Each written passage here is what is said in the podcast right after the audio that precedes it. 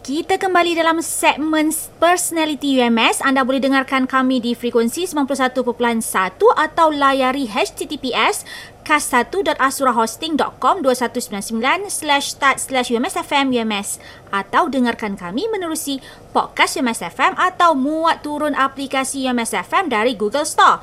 Dr. Faizal, apakah implikasi pindaan peraturan AHR 2005 ini sekiranya Malaysia menandatangani pindaan tersebut? Okey. Uh, saya betulkan doktor sikit eh, yang menandatangani tadi dia dia dia dia berbalik kepada bersetuju ataupun tidak lah kan. Ah, Pindaan tu dipersetujui.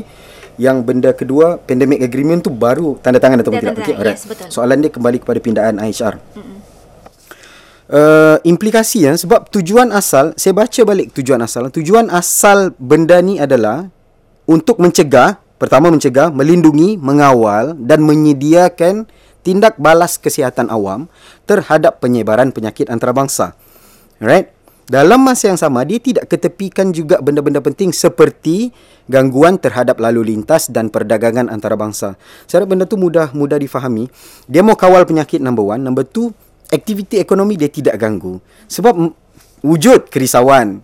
Kalau kita lockdown, macam mana mau dapat duit dan sebagainya. Betul. Sepertinya itu dititik beratkan dalam mana kita mencapai tujuan asal right so implikasi yang kita mungkin berhadapan sekiranya kita tidak bersetuju kita akan kekurangan uh, sumber dari segi macam tu sebab apa saya cakap sumber dia melibatkan negara maju, maju negara membangun Betul. kita mungkin terkebelakang sedikit hmm. dalam pelbagai aspek hmm. nombor satu penerimaan vaksin mungkin Betul. right uh, perkongsian guideline apa yang sepatutnya kita buat kalau kita tidak actively get involved kita mungkin ke belakang dan mungkin kita berhadapan dengan kawalan penyakit yang tidak begitu uh, baik.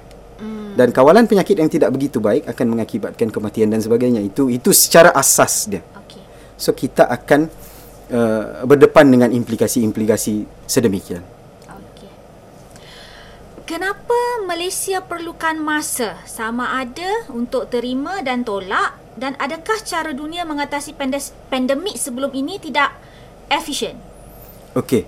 Uh, keperluan masa tu suka saya ingatkan balik yang macam IHR pertubuhan dengan tertubuhnya IHR tu sendiri sehingga hari ini uh, memang memakan masa yang lama dan sebegitu lama masa yang diambil untuk pindaan dan segalanya masih ada lagi pindaan-pindaan baru cadangan-cadangan yang untuk menambah baik dan sebagainya so untuk melabel kepada aktiviti yang kita lakukan untuk COVID-19 itu tidak cukup berkesan ataupun uh, sebaliknya mm, pada saya ianya tidak adil. Uh, sebab kita perlu melihat daripada dua uh, perspektif. Sekiranya apa benda apa pengawalan yang kita telah buat tu kita tidak buat apa kemungkinan outcome daripadanya?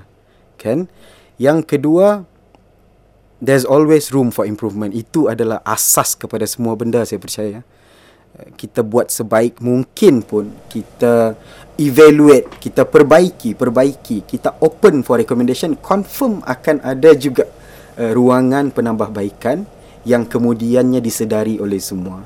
So begitu juga dengan macam mana kaedah kita kawal COVID, bukan mau cakap uh, yes it was tip top tetapi macam Dr. Intan cakap kemungkinan ada sudut-sudut kecil yang kita lihat tidak begitu menjawab kepada tujuan asal IHR.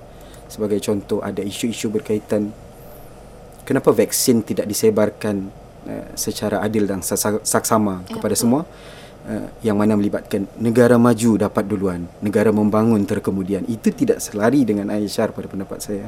So benda-benda itu yang perlu diperhalusi untuk pindaan ataupun untuk dibincangkan dengan lebih lanjut lagi di dalam uh, pandemic agreement ataupun perjanjian pandemic. Ya. Okey, terima kasih Dr. Faizal untuk penerangan sebentar tadi. Apa yang kita faham setakat hari ini adalah AHR itu penting kerana ia memfokus kepada penyakit, cara penularan, perlindungan, tahap perubatan tanpa mengira latar belakang atau punca yang boleh mendatangkan kemudaratan terhadap manusia. Saya pasti dunia tidak mahu kehadiran virus seperti COVID-19 yang telah meletakkan dunia dalam mod penjarakan sosial dan juga perintah kawalan pergerakan. Apatah lagi, COVID-19 berjaya melumpuhkan pelbagai sektor dan industri di dunia.